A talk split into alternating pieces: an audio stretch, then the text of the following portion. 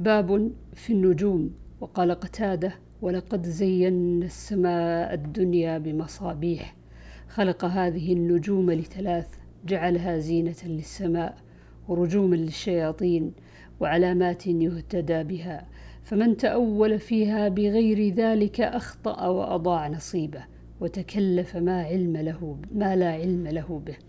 وقال ابن عباس هشيما متغيرا والأب والأب ما يأكل الأنعام الأنام الخلق.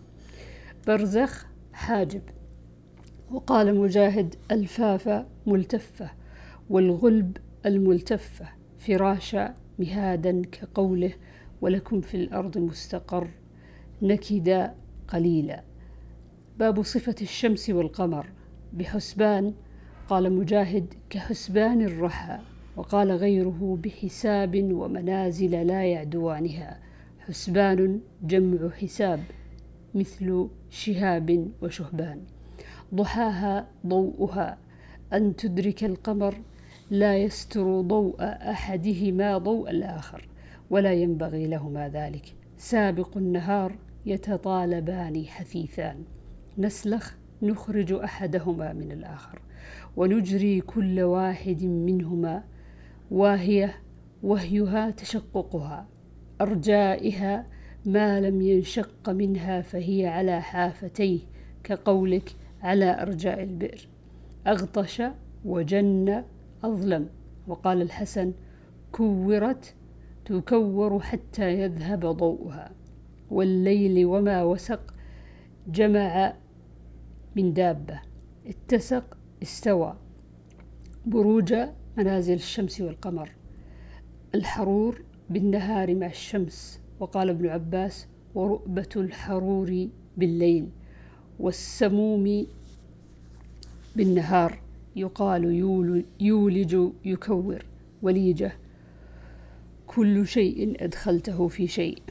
عن أبي ذر رضي الله عنه قال قال النبي صلى الله عليه وسلم لأبي ذر حين غربت الشمس تدري أين تذهب؟ قلت الله ورسوله أعلم. قال فإنها تذهب حتى تسجد تحت العرش فتستأذن فيؤذن لها. ويوشك أن تسجد فلا يقبل منها وتستأذن فلا يؤذن لها.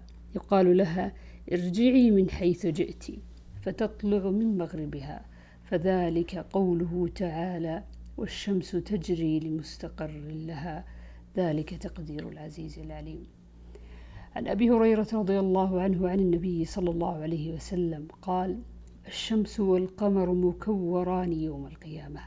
عن عبد الله بن عمر رضي الله عنهما أنه كان يخبر عن النبي صلى الله عليه وسلم قال إن الشمس والقمر لا يخسفان لموت أحد ولا لحياته ولكنهما آيتان من آيات الله فإذا رأيتموهما فصلوا. عن عبد الله بن عباس رضي الله عنهما قال قال النبي صلى الله عليه وسلم إن الشمس والقمر آيتان من آيات الله لا يخسفان لموت أحد ولا لحياته فإذا رأيتم ذلك فاذكروا الله. عن عائشة رضي الله عنها أن رسول الله صلى الله عليه وسلم يوم خسفت الشمس قام فكبر وقرأ قراءة طويلة ثم ركع ركوعا طويلا ثم رفع رأسه فقال سمع الله لمن حمده. وقام كما هو فقرأ قراءة طويلة وهي أدنى من القراءة الأولى ثم ركع ركوعا طويلا وهو وهي أدنى من الركعة الأولى.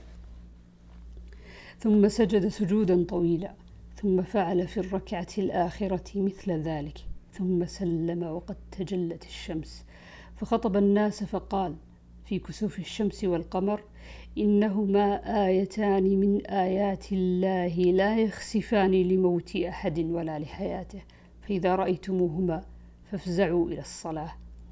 عن أبي مسعود رضي الله عنه عن النبي صلى الله عليه وسلم قال الشمس والقمر لا ينكسفان لموت أحد ولا لحياته ولكنهما آيتان من آيات الله فإذا رأيتموهما فصلوا. باب ما جاء في قوله وهو الذي أرسل الرياح نشرا بين يدي رحمته. قاصفة تقصف كل شيء لواقح ملاقح ملقحة. إعصار ريح عاصف تهب من الأرض إلى السماء كعمود فيه نار. صر برد نشر متفرقة. عن ابن عباس رضي الله عنهما عن النبي صلى الله عليه وسلم قال نصرت بالصبا وأهلكت عاد بالدبور. عن عائشة رضي الله عنها قالت كان النبي صلى الله عليه وسلم إذا رأى مخيلة في السماء أقبل وأدبر ودخل وخرج وتغير وجهه فإذا أمطرت السماء سري عنه. فعرفته عائشة ذلك فقال النبي صلى الله عليه وسلم ما أدري لعله كما قال قوم فلما رأوه عارضا مستقبل أوديتهم قالوا هذا عارض ممطرنا بل هو ما استعجلتم به ريح فيها عذاب أليم.